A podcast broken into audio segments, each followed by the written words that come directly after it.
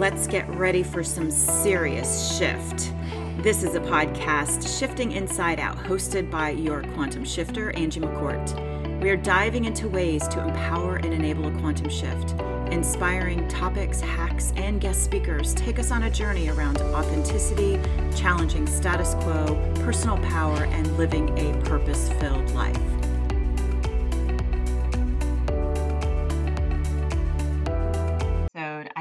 Penny Conway talking about her journey that she's actually on right now, which is really amazing.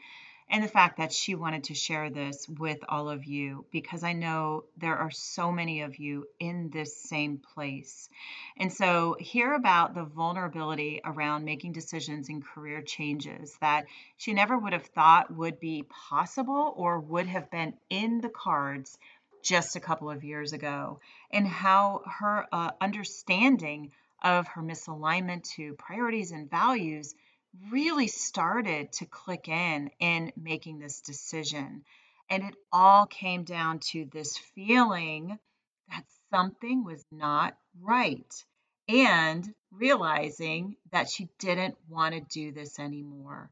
I just love the perspective that she shares it is so insightful on top of a lot of really good information that will be really good for you to, to hear and understand.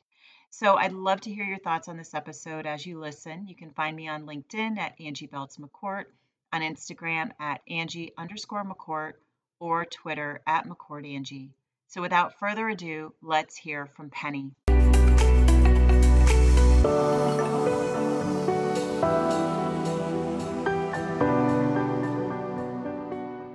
Welcome to Shifting Inside Out. I am so grateful to have you on this episode. So, to get us started, why don't you go ahead and introduce yourself? So, I'm Penny Conway um, from New Hampshire, and uh, I'm in partner marketing. I'm a wife, I'm a mom, and a whole slew of other things that we're going to get into today. Very good. I love that introduction. Introductions are so important. So, I love that you shared a big part of, of who you are. So, why don't we help the audience just to get to know you a little bit better? I have had the pleasure of getting to know you a couple times, but we're just recently have been introduced. You reached out on LinkedIn, and um, we just started connecting basically through the podcast. And so, I'm really excited to have you on here. Yeah. But let's let's. I just have like a few quick round questions just to kind of get us going. What is your morning ritual? Oh, so I love these questions because they've challenged me. So, morning rituals. I am going to be completely honest and say that I do not have rituals. Um, I, for my entire life, have been so envious of those people that are like, I wake up, I go and I exercise, I sit and enjoy my coffee, and I look out the window. And then my family wakes up and I take care of all those wonderful things. I'm like, how do people do that every single day of their life? That seems impossible. So, instead of rituals, I have like requirements, like things I have to get done in the morning. And whatever sort of way I get those things done in whatever order, um, it, it's okay. So I the weather's really nice in New Hampshire right now. So that means about 5 5:30 it's light enough to go and take the dogs for a walk. Um, so I might take the dogs for a walk in the morning um, between that five o'clock and seven o'clock window. And I have to get my daughter to either summer camp or school based on the year. So those are the two things I make sure that I have to do. And there's no ritual around them whatsoever. That's called going with the flow. The, I the go with flow. the flow in the morning. I I have always wished I could be one of those very ritualistic morning people. Um, and I just can't be. Like there'll be a couple of weeks I wake up and I exercise like really, really well.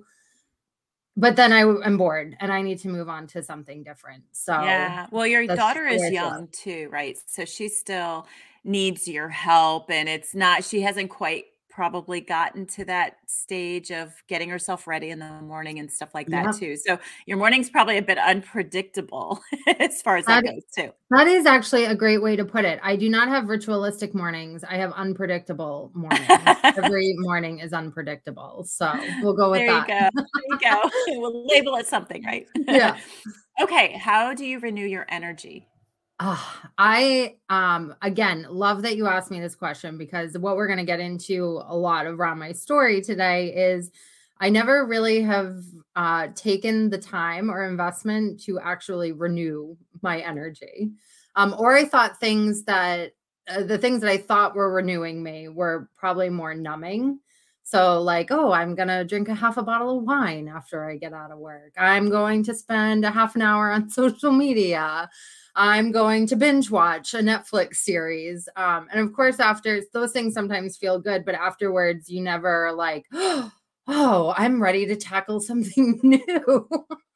um, so I think over the past, it's probably been about a month now, I've really been digging into like, what are those things that renew me on a regular basis? Um, because that was the other fallacy I sort of was going with is like, oh, I only needed something like this maybe every six months. When really it's like a daily thing, right? Or a few times a week. I think of like charging our cell phones. And in order to renew or recharge your cell phone, you usually have to plug it in once a day or once every other day, depending on your usage. Um, so now I I am enjoying the great outdoors in our very short window of warm weather um, in New Hampshire. I say that a lot, but it's probably warm like six months out of the year. I just people think New Hampshire is like a, a cold northern place. Um, so I, I spent a lot of time outside. I have taken up hiking. There's so many state parks near me. Um, I try to take the dogs out way more. And I uh, I tilled a really big garden plot for the first time last year. And if anyone gardens, um, I have a 35 by 38 garden, which is way too big when you just start gardening. but I love being in the garden, like weeding, like literally getting in the weeds um and then watching things grow like that after a couple hours of that in the day like i feel like oh like oh this like i feel so accomplished personally and i feel relaxed um so just being outside right now is a focus for me in any of the activities that i can do i bring me joy and renew that energy oh that's so awesome yeah i agree i used to do the whole plan a vacation or some kind of getaway every quarter, right? It was always based on work. Yeah. Yeah. As like a preempt to say, well, that's how I'll recharge. And in reality, those things that you can do on a daily basis and as you're learning, you know, how do you, how you're recharging your energy, it makes such a difference mm-hmm. in the reality of being able to be resilient and just being able to manage your energy better and and um and i think it's much more enjoyable too you know instead of totally. like getting to this point of total burnout before then you take a vacation so right. i love that you're discovering and finding these new ways in a daily perspective you know yeah it's really it's really odd how we uh, and I, we I, we got a lot to go on today but how we sort of think about like giving ourselves permission yeah. to relax and yes. like recharge and we do it by scheduling quarterly vacations like once this quarter's over man am i going to do something that makes me feel really good like that is such flawed thinking that we yes. have as professionals yes um and i am i am ready to be done with that way of thinking uh-huh. I think it was a great stepping stone from maybe where things used to be, you know, as far as um, when you think about prior to that, I mean, people were like hardly ever right. taking vacation. And then we got to this point, okay, I'm going to I'm to schedule vacation in a strategic way so that I can re-energize. But now it's like this that was a stepping stone to get to giving ourselves permission to mm-hmm. recharge regularly. Yeah, so I think that that's it, that's interesting as a bit of evolution that's been going on over the past probably three to ten years, depending on where you're at on that journey. right. yeah, very good. Okay, what is your guilty pleasure? Oh, this one's my easy one. I am such a um, and it is guilty, and it's like it's actually embarrassing too, but. I'm hoping within your audience, they're all going to go, Oh, yes, me too. I just don't tell anybody about it. Um, I I watch The Real Housewives. It is ah. my guilty pleasure. It is my my I mean I eat tons of junk food too, but it is like my mental junk food.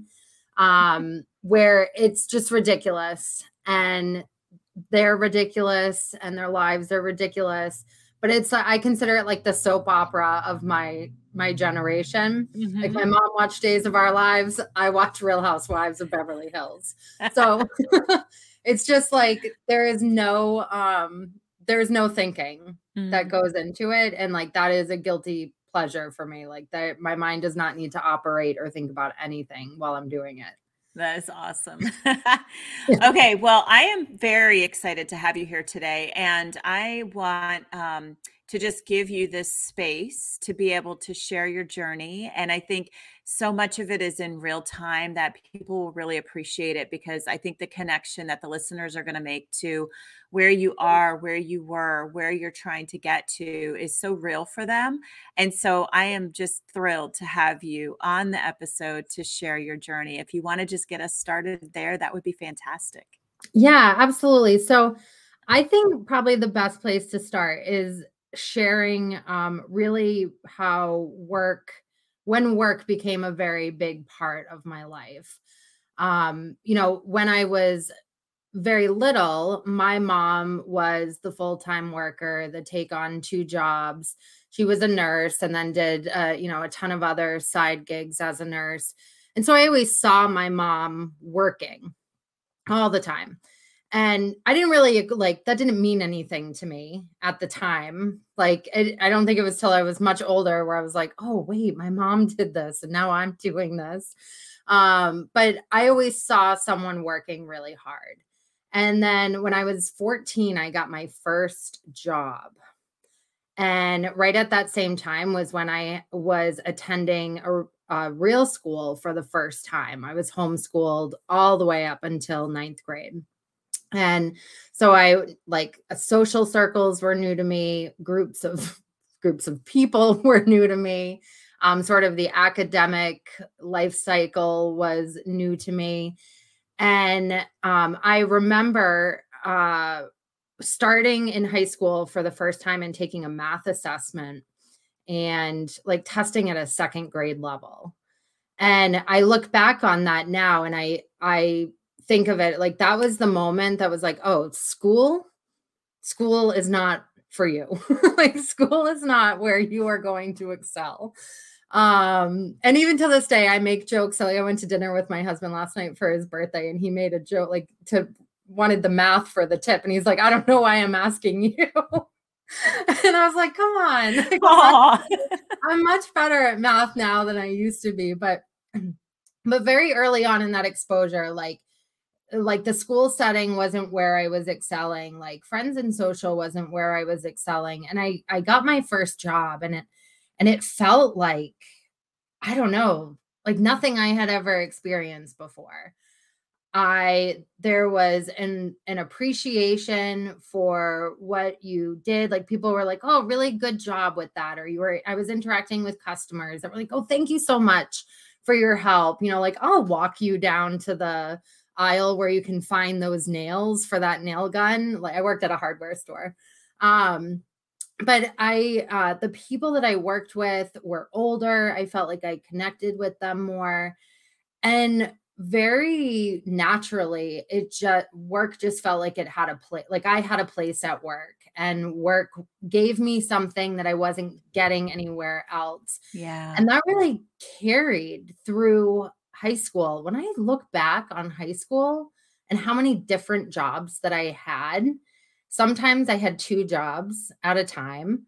Um, when I was in, uh, right as I was about to start 10th grade, I found out my parents couldn't afford to send me to, it was a small private school, and we're talking like maybe $1,500 a year, but they, they couldn't afford the tuition for whatever reason. And the school asked me if I wanted to work at the school to offset tuition. So again, like here's another cue that work yeah. is going to get you where you need to go. It trumps school because it's actually paying for school. like without work, you wouldn't be able to go to school. Um, so I had a, I was working at a Hallmark store. I was the, um, so when I was working at school, I was the janitor. So every day I cleaned up after my peers. That's an interesting. That was probably I was going to say interesting. interesting. Um, not always super pleasant. High school students, if anyone remembers, are not the kindest people on the face of the planet. Um, but I did that for three years. I started in 10th grade and I did it all the way through when I graduated. I think I stopped about uh, maybe a month and a half before I graduated because I got another job. so, um, so I, I always, so I was working at the school. I had a job at Hallmark, and then I was always doing like side gigs. Like, do you need your lawn mowed? Do you need a fence painted? At one point, uh, there was a friend of mine at school that said to her mom, like, well, Penny will do anything for money. So why don't we see if she wants to come and dog sit for the weekend while we go on vacation? Mm-hmm. Um, so I very much that became my identity mm-hmm. very early on. Um, and I loved it, right? I'm not going to complain. Not, I mean, I didn't love work, but I always loved that feeling that I was producing something, that I was getting paid for mm-hmm. something. Um, and that meant that at the end of high school, I wasn't so interested in college. Mm. It college probably became the first thing that I was like, oh, I have to go and do that. Mm-hmm. Um, I just want to work though. So I worked full time. I got my first full time job uh, like a month and a half before I graduated high school and worked full time, went to school part time, um, and just kept moving along that train. And and I had a very, I'd say, clear vision, not of the direction I like what I was going to do and where I was going to do it. But I knew that I was like, all right, I have to, you know, be have this title. I need to get this kind of job. I need to manage people. I need to finish, you know, school. I need to take all these steps so that one day I can be a CEO. Of what? I don't love know. it. Where, who cares? Like it was That's great. goal of like, oh, let me become a vice president of something. that is we'll fantastic. um, so all of that, like not really having that, um, I felt like I didn't have the luxury to be like, oh, well, what's my passion? What do I want to do? I was always just sort of like wherever the job winds blew, that's where I ended up. And uh, about 13 or 14 years ago, um, I landed a, a job that I was so over, in over my head in. Um, and I started there in April. A, a, a boss from a former job had recruited me. They had, um, there was some scuffle about, you know, recruiting someone from the company you just left and legal and all that stuff. So that job felt like there was a lot of pressure on the other end. Like, oh, they went through all of this stuff for me. I have to like give them everything of me. um, and so October of that year, so uh, April to October, I completely burnt myself out. I ended up leaving that job very quickly, restarted my life up here in New Hampshire. Um, and it was last year I started to feel that same thing that I felt mm. like 14 years ago. Mm-hmm. And what was different about the feeling this time was I loved what I did. Like I actually felt like I was making, you know, I wasn't just in the wind anymore. I was making calculated decisions based on what I liked to do, on, you know, what I was interested in and I went back to school and I focused on school for a couple of like maybe a year and a half, finished my degree, and I'm like, oh, like everything is happening like the way it should. Still on the work path, still like 100% focused there. That was where my priority was, but something wasn't feeling right anymore. Mm-hmm. Um, and it was in December of last year, you know, whether it was illness or um, burnout, I crashed for like two weeks um, in December after a very big year. Mm-hmm. Um, mm-hmm. It was the year that, like, you know, when you have that vision of what it is you want to be and where you want to go and the title and the timeline, I had hit that. So mm-hmm. I had been mm-hmm. at my company for five years. Mm-hmm. And when I started, I had a five year plan mm-hmm. to end up in the Microsoft practice, like a leader in our Microsoft practice. And five years hit, and I was a leader in our Microsoft practice. That's awesome. and I like, I did feel absolute pure joy. Like I and I, I think people saw that um, that I just loved what I did. I loved, you know, what um, the work I was doing every day. Um, so again, I I was getting that feeling like mid year, um, you know, about six months before my body finally was like, nope, you're done. Mm-hmm. um, I was kind of going, well, why do I feel this way? Like mm-hmm. I have this title. I'm actually in my life plan. I feel a little bit ahead of schedule. Like, you know, COVID did a lot of damaging things, but I felt like it opened a lot of doors for me. Um, you know, virtual, I was very comfortable. I had already had a platform in the virtual space. So it was like a real seamless transition. And I sort of stood out where some people faded with that that adjustment. So I remember speaking to one of my bosses and he's like, "All right, if you, you know, if you want to be a vice president, you need to go back to school and get your masters." Um, you need to manage larger teams. You need to do this. You need to do that. And I was like, I don't want to. I don't want to do any of that. Like mm-hmm. one school, I'm going to go back to school. Uh-huh. Like, exactly. Come on, that just seems like a lot of money and time that I don't want to spend. Um, and I was managing a team of people at the same time that I, you know, and I'm trying to. You've been a first time manager before. A lot of people have. I was telling my husband last night, I'm like, God, I look back on that year and I'm like, oh, I just cringe at being a first time manager. But well, especially in that time, you know, which was very challenging. You know, yes, it's challenging still for leaders. Yep, yep, exactly.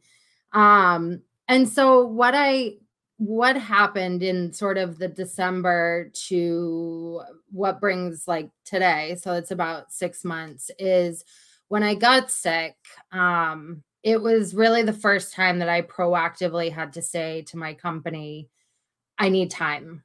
Like I, and I'm not, I'm not even talking like a leave of absence. Like I need a week and a half to just feel better and not work and not focus on this. And that gave me a lot of time to really try to figure out what this feeling was that I was having. Like mm-hmm. I'm where I want to be. I'm on track. Like I'm a senior manager and then I'm going to be a director and then I'm going to be VP. Again, don't know of what, but that's my track. and that is, you know, that was the sequence of events that I had seen in my whole like work career over the past, you know, what do we say, 23 years. Mm-hmm. Um and so what it ended up happening is I went for a a job a job opened and my boss was like you should go you should go for this you know i think it'd be a good idea and i'm like okay sure you know that's that's the next title man yeah. you know like i'm there um and i interviewed for it and the moment um i had said i was going to interview for it right before i got sick and then when i came back it was my first monday back from being sick before the christmas holiday and i sat down in my seat in my home office here and I just said, I don't want to do this anymore. Like, and now I'm in a like a really weird position where I'm going to go on Christmas break and then show up the day after an interview. Um, and I went through the interview process and I found out, you know, about a month after I interviewed that they weren't going to pick me for the role, which I'm so grateful um, that I didn't because that wasn't the direction I wanted to go. Um, but now it was like, what again? Why? What is yeah. this feeling? Like, why don't I want to go in that direction? Why don't I want to do that? If I had all of these career aspirations and they're panning out, why don't I feel really great about it? Right. And I remember seeing an ad in my Facebook that was like alarming to me. It it was like it might have been LinkedIn or Facebook, but all of a sudden I started seeing these ads like, "Oh, why female executives burn out." Oh, you how did you reach the top? Like I reached the top and I'm so lonely and I'm so unhappy. Uh-huh. And I just was like, okay, what we got to figure we got to figure this out. Um and so I remember driving in the car with my husband one day. It was probably back in like October of last year.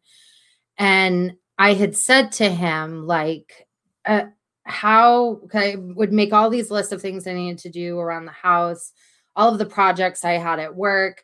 And when I look at them on paper, I'm like, oh, I should be able to get all that done. I should be able to do all those things. And I was saying to him, I'm like, oh, I wish I had gotten this done. I wish I had done that. I wish I had done this. And he goes, how much do you think you should be doing?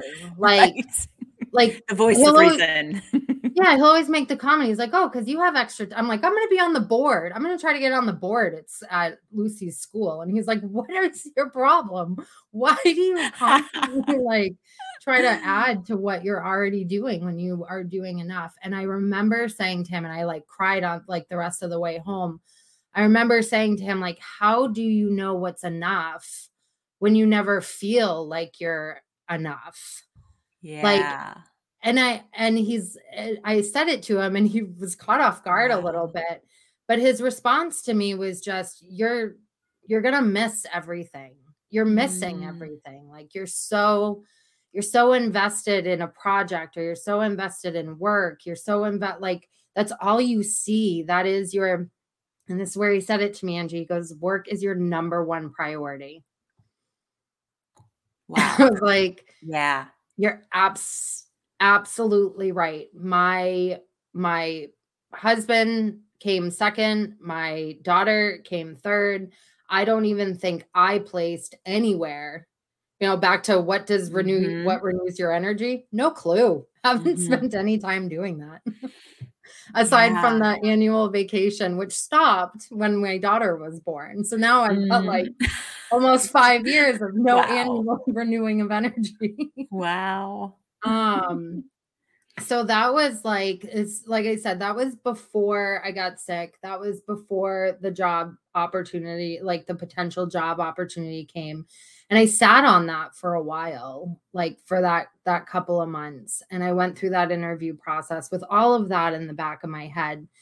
And it was in february where i made a very i won't say i made a very quick decision because what is it that they say? Um like change happens very slowly and then all at once. And yeah, that's what February felt like for me. It was like one day, all of those conversations, all of those feelings. Um, I had to come to terms with myself that my values were not aligned whatsoever with what where I was in life. Like my value was work when I was 14 because I needed to figure out how to get myself to point A to point B. I needed to pay for school. I need like all of these things. And now I'm in a position where I have a relatively really comfortable salary. My husband also has a really comfortable salary.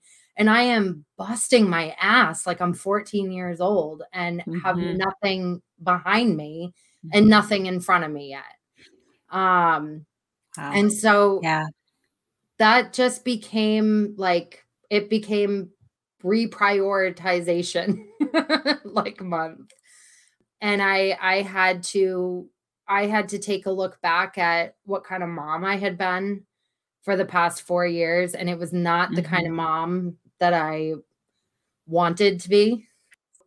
I, and I thought I was a pretty kick-ass wife, but not um not probably as great as I could have been. And I certainly was not doing myself myself any favors whatsoever.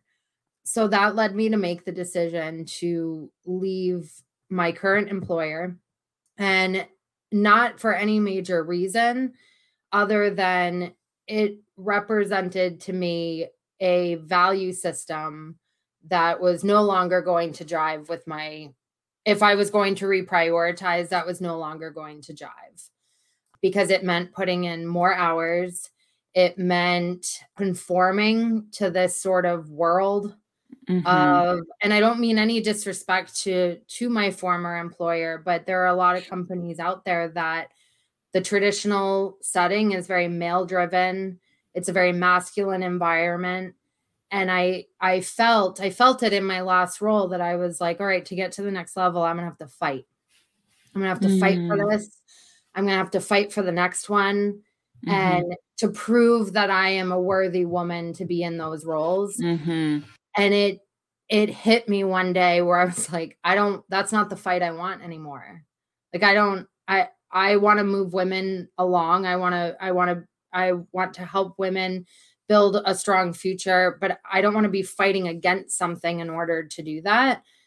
And it dawned on me like and I spend so much time on LinkedIn. That's how I found you. That's how I find a lot of people. Um, that's where I share a lot of my voice and you know what's going on in my head. But I started to notice all these companies all of a sudden, and it was like a light bulb where I'm like, oh wait, like I can go somewhere where this isn't a fight. And uh, that doesn't need to be my job to like fight against like the masculine energy. I can just go somewhere that's like, no, it's cool, you be you. And like, if you're really, if you're the best person for the job, we're going to put you in that role. And so I, that's what I did. I, I left, I started with a new company. I do not manage a team of people. Mm. And it is a company that really, I think, embraces I hate the term work life balance. I really do. Mm-hmm. Um, and I know that we're very, we're on the cusp of coming up with a new term as a society of people. um, but that's part of, that's in their mission, that's in their value, like list of values. And that was really important to me. So it's like this week, my husband's, you know, my husband's birthday was yesterday. My daughter's birthday is tomorrow. I have my niece graduating on Friday. And I'm like, I need to work around all of those things. And they're like, go ahead. Like that's the world we live in. I'm like, that's oh, awesome. Okay, that's new. And they gave you permission, you know, which we need that. Yes, yes. And I do hope to strive for a place where I don't need like I I don't need someone to tell me it's okay to live my life at outside of work. That is like I and I think everyone is I want everyone to get to that point at some point because my employer does not run my life. My employer is a part of my life and I should be it's like you know remember in your career someone probably told you like don't call and ask your boss for a sick day. Just tell them you're not coming in. And that was like mind blowing for me at the time. yes. Or can okay? I stay home with my sick kid? No, you don't have to ask. Don't ask. I know, but it, it's like it, it's this uh we're constantly looking for someone to give us permission. And I think this next phase of my life is like one, I I want to stop asking for permission, but that's only one step. Like I I want to not need permission like to live yes. my life. Mm-hmm um and i and i it's ha- that's in all facets of my life. Like sometimes i'm waiting for my husband's permission to do something. I'm waiting for work's permission to do something. But i i very i i have to tap more into me and to realize that i the, those things shouldn't be coming from other places. They have to be coming from me. Yeah that's so beautiful. What's interesting about the nudges that you're getting you know throughout this past you know probably starting a year ago where it was like, okay, out here I have all of these things that I've wanted, but something is like tugging at me. It's saying, "Hey, you're there's something going on here." And what's interesting about the masculine energy, and this is women and men all have this, the masculine energy is how we've been surviving in the business world since we've known. It's mm. what's helped us take action, create a plan, um, execute on things, hold ourselves, you know, accountable from a, a sense of follow through and all of those pieces. But where we've become very strong in that masculine energy, women especially are getting this nudge. We're being tapped. We're being tapped from the inside because it doesn't feel right. Because what we're missing then is we're missing the connection, we're missing the collaboration, we're missing the mm. flow that's natural within the feminine energy, which men have as well. And it's interesting because these types of, of energy skills and qualities are going to be what the leaders of the future need to have. Mm. And so this is evolution that's going on. This is evolution that's been happening for you. And the thing you don't want is to be sitting in that masculine energy all the time. And that's the change and the shift that I've seen in you. Even the nurturing, you know, um, being there with family, being there with um, your daughter and your husband, you know, it's a different energy that you're sitting in. Yeah. No, it's it's such a good point because I I I think about I think about how much I have focused on work. And I I think the last time we talked, I I it's this is changing so much in real time. Like 2 weeks ago, I was saying I went from managing people back to being an individual contributor. And over the past 2 weeks, I've spent a lot of time thinking about that individual contributor because in in that traditional work setting, it's like let me do as much as I possibly can to contribute individually to a project, to something that is purely mine to show that I can do this next job. And what I have learned in, in, my new role in my new company, and God, is it a learning curve? Like, this is not easy, by the way. Like, I know a lot of people are chasing culture right now, but going from that very traditional setting to this very, um, I'd say, progressive and future forward thinking setting is great, but it also like you have to unlearn a lot. Yes, a you lot. have to remove a lot of blocks that you you were conditioned and programmed with. Yes, and yeah. let me tell you individual contributor is one of them because in a like a future forward, future creating company and like a, a remote work remote first working environment, it's collaboration. You are not an individual contributor, you are a collaborator. Mm, and that, that is so beautiful. Yes yeah, it is. It's like it dawned on me in the past couple weeks. I was like really struggling with like learning process and understanding who's who and like in what order do I do these things. And then uh, through like forcing my way through learning the process, I, I just kind of stopped and said, "You're trying to approach this the way that you would have approached it like a year ago, which is."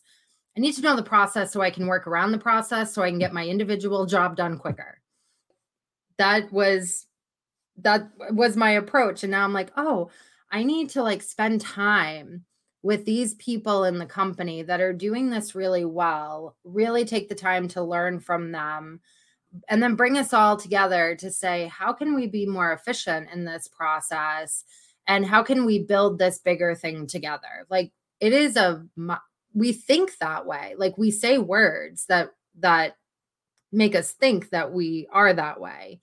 Um, but in practice, it's really difficult. So that would be my like little nugget of advice for anyone that's like, I'm chasing culture and I'm I'm looking for this. I'm looking for like a technology company that's moving fast and you know pivoting quick. You got some soft skills you're probably going to have to work on if you have been in this old environment um, for a while and it's not a bad thing it's it's pure growth which is wonderful and beautiful but that is definitely like individual contributor. That is not a term we use in the future. the other thing too is if you think about, you know, this this whole approach of shifting culture and the blocks, what other blocks have you had to overcome, you know, from a permission or an approval or a, you know, validation perspective? Um, I would say being really honest and transparent about who I am at work. And I'll I'll say I have a little bit it's a blessing and a curse. Like I am very active on LinkedIn. So I will interact with people at my company that have caught me on LinkedIn before they interact with me. Or I will have a feeling about work or who I am at work and I'll share those feelings and then you like get in a room with people that know that that's like your inner feeling which is a really like strange but wonderful thing at the same time. But uh, we have a process where at the end of every week, we have to do a check in. And it's like you write notes about your week, like how are you feeling this week? What was your workload this week? And it it's in addition to a one-on-one. It's almost like the material to use on a, with a one-on-one um, with your manager. And in my old working life, um, I would hop on a one on one with my boss and he would say, Penny, how's everything going? And I'd say, pretty good, pretty good. Like, where you can see me on camera and you know the look like in the eyes where it's like, yeah, I'm, I'm fantastic. Like, I just spent the last week ramping myself up of all the things I was going to bring to you in this one on one, but now I'm not going to say a word about how I'm feeling or all of this I made a joke. I I cried with my current boss recently and I, I made it like three months so that's pretty pretty good for me. But after i was done crying he said i never cry. I, I it takes so much for me to cry. And i was talking to a friend after i was like i don't know why i say that. I cry all the time. Like but i'm so used to saying like that's not who i am. But i would get to one-on-ones in my old working life and put on this front like everything's really good i have everything under control um not nothing to worry about. And then they'd say is there anything i can do to help? And i would go just you knowing just you having visibility and like air cover is enough. In my new environment where i fill out this check-in i am able to actually because writing is my medium i am open and i am honest. I am really struggling with process i am really struggling like this is what's tough about remote work is that you don't at your fingertips know who to go to and ask a question and get an answer. And i i just say like i feel weak here. I feel like i'm uh, one thing i said this past week is like i feel like i'm always forgetting something. And i usually am always forget it like the details. I made a joke to someone this morning like detail oriented probably won't be in my resume anymore because i forget the little details but the little details drive me like make me feel in, like I'm doing something really bad. That has been a huge thing that I've I had to get over is like the never being able to say that I'm not picking something up or I don't understand something. I used to spend like I was the Microsoft Alliance manager. I used to spend hours researching cloud architecture so I could have a conversation about something even though I never needed to know any of that. but it's like the perception that someone would think that I don't know enough or I'm not doing enough or I'm not enough um, always was over my head. So having this sort of tool in place, and I think a lot of like, uh, I used to like poo poo the idea of like, oh, you do check, like, it's a weekly summary of what you're doing, but it's so important because it just is forcing me without needing to get the immediate reaction or worry about crying or get nervous and change my like oh i don't want you to think i can't handle anything. Um, and my boss wrote actually this past week she's like thank you for being so honest with me because your honesty helps me help you figure out where we need to focus on so that's been like a wall i've had to take down is and she also was like, Remember, Penny, you're human and you've only worked here for four months. So can you give yourself a break? That's well, you know, it's, it's interesting because I have a lot of women who basically will say, um, I'm afraid to speak up about that I'm overwhelmed or that I need some help with something because I'm afraid it look I look bad. I don't know what I'm doing, and it's interesting because um, I think a lot of times we do hide behind everything's fine and then not using our resources and support and so, do you have any suggestions or advice for people who are struggling with that, especially now that you've seen the other side of that world? Yeah, it kind of goes back to that statement like, how do you know you're doing enough if you never feel like you are enough? Is I, and I I still do it some sometimes of like let me just keep taking on projects to show that I'm providing value. I, I think like a big piece of advice is you have to get realistic about how much time you actually have to work. That has been a huge barrier in my life in general is one because it was so ingrained in me to work all the time but my husband did something really clever it's like not life it's not like genius or anything but he goes penny like you should sleep 8 hours and you should work 8 hours and then you should have eight hours to do whatever the hell it is that you want to do. But in order to like figure out what you do in those eight hours, you need to know how much time things take. And in, I felt like so vindicated when Brene Brown in her Daring to Lead book, she tells a story about like time management. She wants to like plant a garden and paint the fence before like fit company comes for dinner and uh, that's what that's what I do. and her husband told her like, "Brene, you're like you're not a good estimator of time, like how long it takes to do things."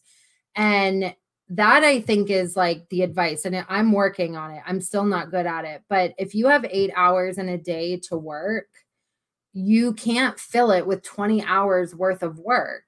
Because if you do, you will always feel like you are not doing enough. But you've set the like a, an incredibly unrealistic expectation for your own time.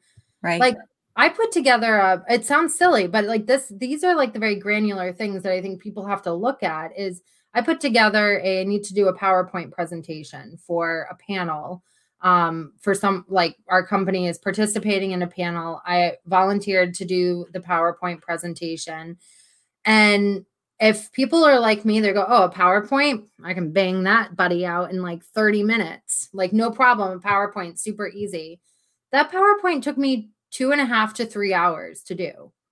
But when you say that out loud, like, oh, I need to do that PowerPoint and that's going to take me three hours, so many women, and I'm sure men too, would go, I don't want anybody to know I took me three hours to do a PowerPoint. But it's the research for the PowerPoint, it's finding the images for the PowerPoint, it's formatting it, it's making it consumable, it's timing it, it's putting notes in like that's not a 30 minute job. And so if I say I'm going to do three PowerPoints, I probably need nine hours, not 30 minutes. so that is my like piece of advice is if like you feel overwhelmed and you're afraid to say that you feel overwhelmed or that you're afraid that you don't um someone will think you're not doing enough or you don't know enough like go back to like and really evaluate how much have you taken on?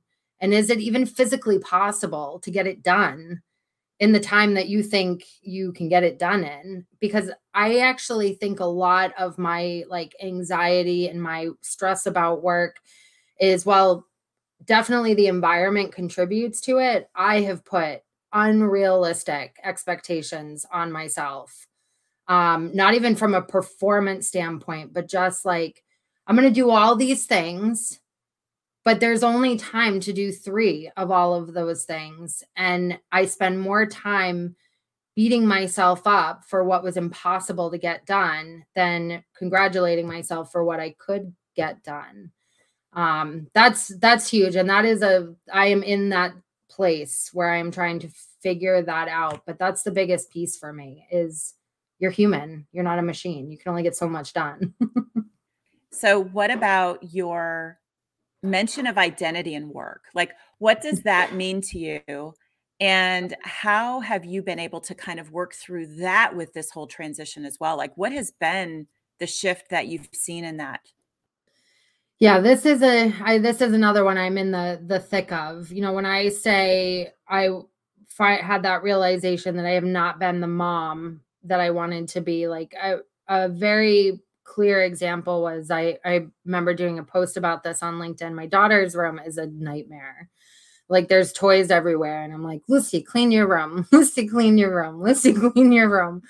And she's she just she turns 5 tomorrow. Like I should not be like dictating that a 4-year-old clean their room, but she said to me one day, she's like, "I don't know how." like and it was like this like she was so frustrated with me i was like why is your room always such a mess? Why can't you clean your room? And she's like i don't know how you never you never showed me. You never taught me.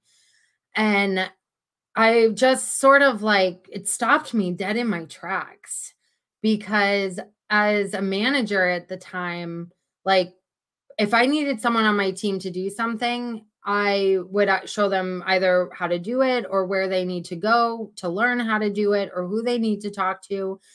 And when it came to being a mom, I just did not invest myself there. That was not part of my identity. Being a mom was, you know, I from the very moment I got pregnant, I was like, oh, I'm going to take 3 months off because that's what I'm supposed to do. That's what my short-term disability will cover and I'm going to come back to work and that kid's going to be in daycare and I don't have a inkling of a desire to be a stay-at-home mom. That was my identity because I wanted to show that I could show up for work no matter what.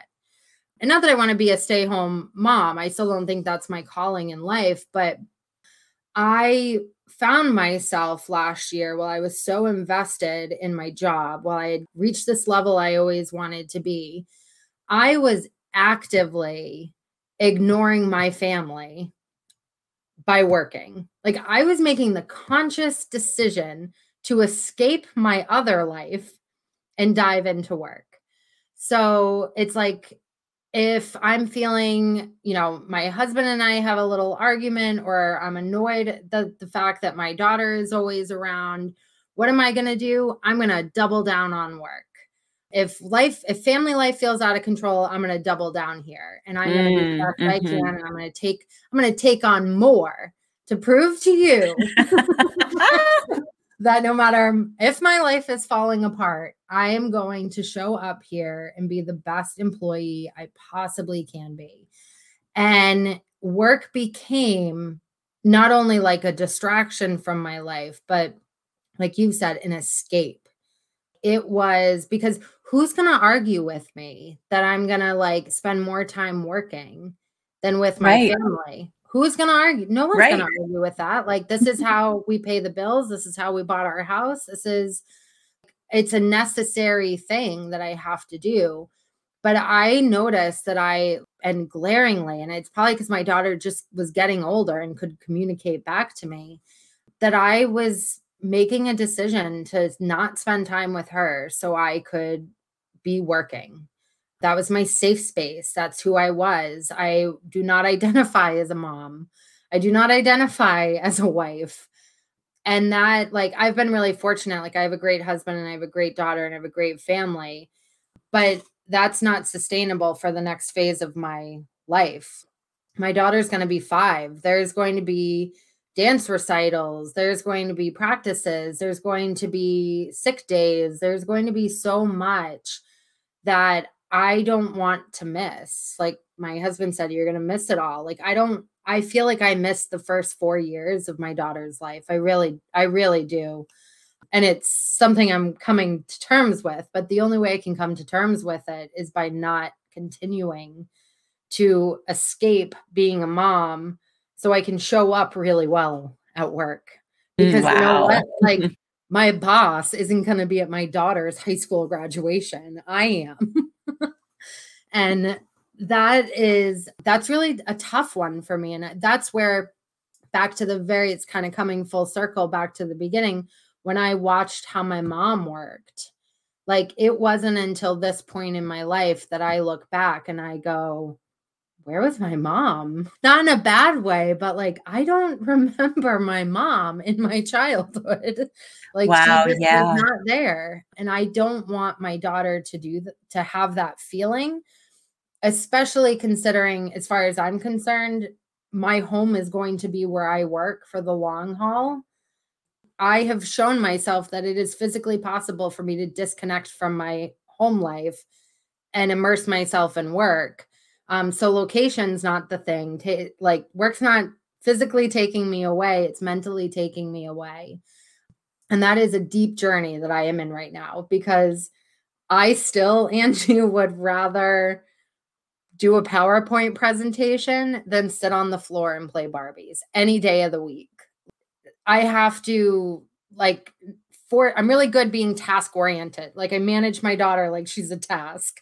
You got to wake up, I'm going to make your lunch. We're going to get you out the door. You're going to come home. You're going to play bikes. And then you're going to do this. And then you're going to do that. like I move her through her day, but I'm not really having any true meaningful connection with her because I'm I'm managing her. I'm not raising her. So that has been that has been a big change. And I I, I wish I could give pointers on that because one, I I hope there's not so many women that are doing that, but I'm sure there's a million that are just so there's probably so much shame around the concept of I am actively choosing to work over choosing to be a mom. But maybe next time we talk, I'll say, here's how I've turned this around and I'm a phenomenal mom and I have a deep connection with my daughter. yes and i definitely want to follow your journey because i think that it's important as you know we give access to people sharing their stories like this that it's real and it does evolve and you don't know where it's going to go right so no. That's the amazing part. So I'll definitely have you on again for sure. yeah, it it's um there's the world is like we know the world has changed undoubtedly, but I will not use stupid phrases like uh, you know our new normal and all of that, but we can't even begin to think of what 5 years from now is going to look like. And when I think back 5 6 years, that's all I was doing is like, here's what I'm going to do in five years. Here's what I'm going to do in 10 years. Like I said, here's, I'm going to be a CEO of something. It's just sort of dawned on me. And I, I consider myself fortunate. And I have worked so hard to get to this point where it's like, I'm not going to predict what the next three or four or five years is going to be. I'm not going to predict what title I'm going to have or what responsibilities I'm going to be doing the world is changing so fast that we can't even fathom what work is going to look like in three to five years. I think these types of journeys, these types of like transformations, more of us need to be talking about it because that is how we are going to really change the working world. Yes. Is I am a human being and what I do for work sustains my life. That's it.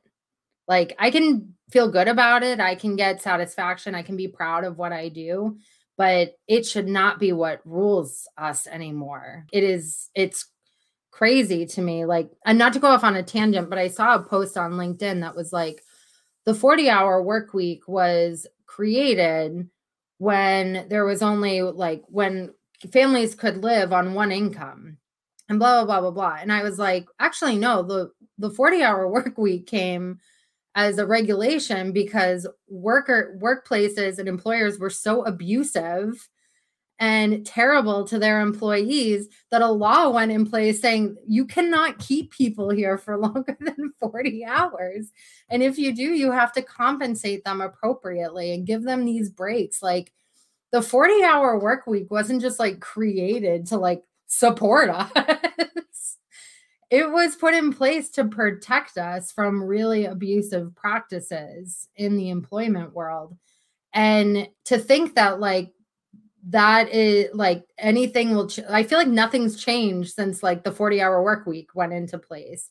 But like i see in the future like project based work your life uh, is your work is revolving around your life um like the new terms of asynchronous communication and global teams like that is what i get really excited about because those are the environments and the cultures that are going to allow people like me and you and so many other men and women to finally like really not feel like they are like trapped in yes. this vicious circle of my work rules my life and I have no time for anything else. Yeah. I think also one of the things that people are starting to realize as they've had more flexible schedules, they're like, huh, I'm actually more productive in the morning. Huh, I'm actually more, I, I make better decisions in the afternoon. Wow, I love creativity at nighttime. Like that's when mm-hmm. I can get my spark or really super early in the morning. And yeah. so, like, the workday itself is so not productive because we're being forced to do whatever all day long. Right. Right. It it I I love that. I love that you say that because it's so it's so true. There is like a period of time during the day where it's like I don't care what task you get. Like my brain just won't function at certain times of the day or if I the big one for me and I I I mean I used to be I wish I had taken a snapshot of my calendar at one point. I would used to be booked for solid 8 hours a day often double booked where it's like I'd pop into a meeting and be like, Do you guys need me here? No. Okay, I'm to go to this other one. I, right now on my calendar, I no more than three hours am I sitting and working. Um, I just, I don't, I don't work pa- like my brain will stop after three hours of continuous work. I'll get distracted. I'll sit and then those feelings again of like, oh, you're so lazy. Oh, you never get anything. Like those start creeping in. And that's like, as soon as I start to feel those now, I try to be like, just get up and go do something else. Go and do something in the garden. Go and take the dogs for a walk. You are not a loser. You just worked for three hours, honey. Like you're not like solid. yeah, like you're like get up and move your body. Get up and have a glass of water. Like those things are so small, but that's like going to be the biggest shift for all of us to get ourselves out of that. I got to sit here for 8 hours and be available.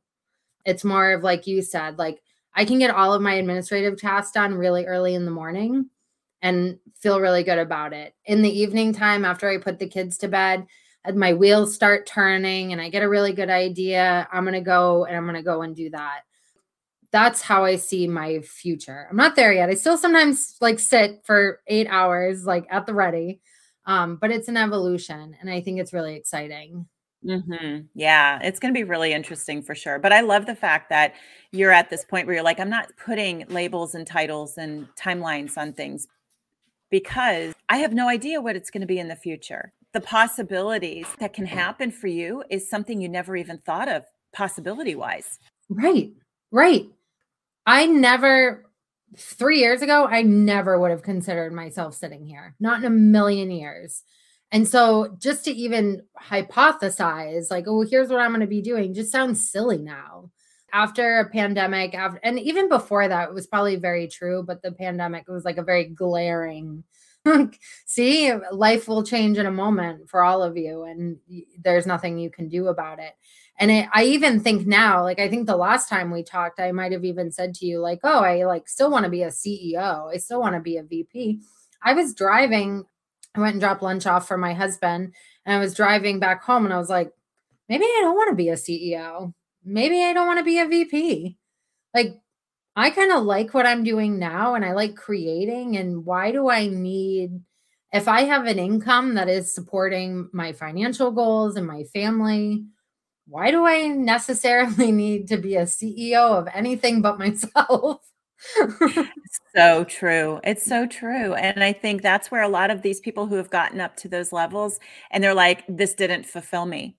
Like I, I strove, I strive so hard, I worked so hard, but I'm not fulfilled. This isn't what made me ha- is making me happy. Like this isn't the thing I thought it would be. Right. Yeah. Right. Yeah. Well, became like uh, we met with our uh, um when I had my daughter five five years ago. Like we decided to get serious about like like planning for the future and finances and all of that.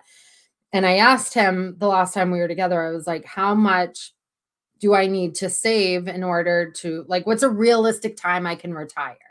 Like my husband and I are nine years apart, which means he's going to retire much earlier than me. But that also doesn't mean that I want to be like wrapped up in this work I can't like free myself from. And he gave us a plan back and he's like, save this much money. And in 15 years, you both can retire.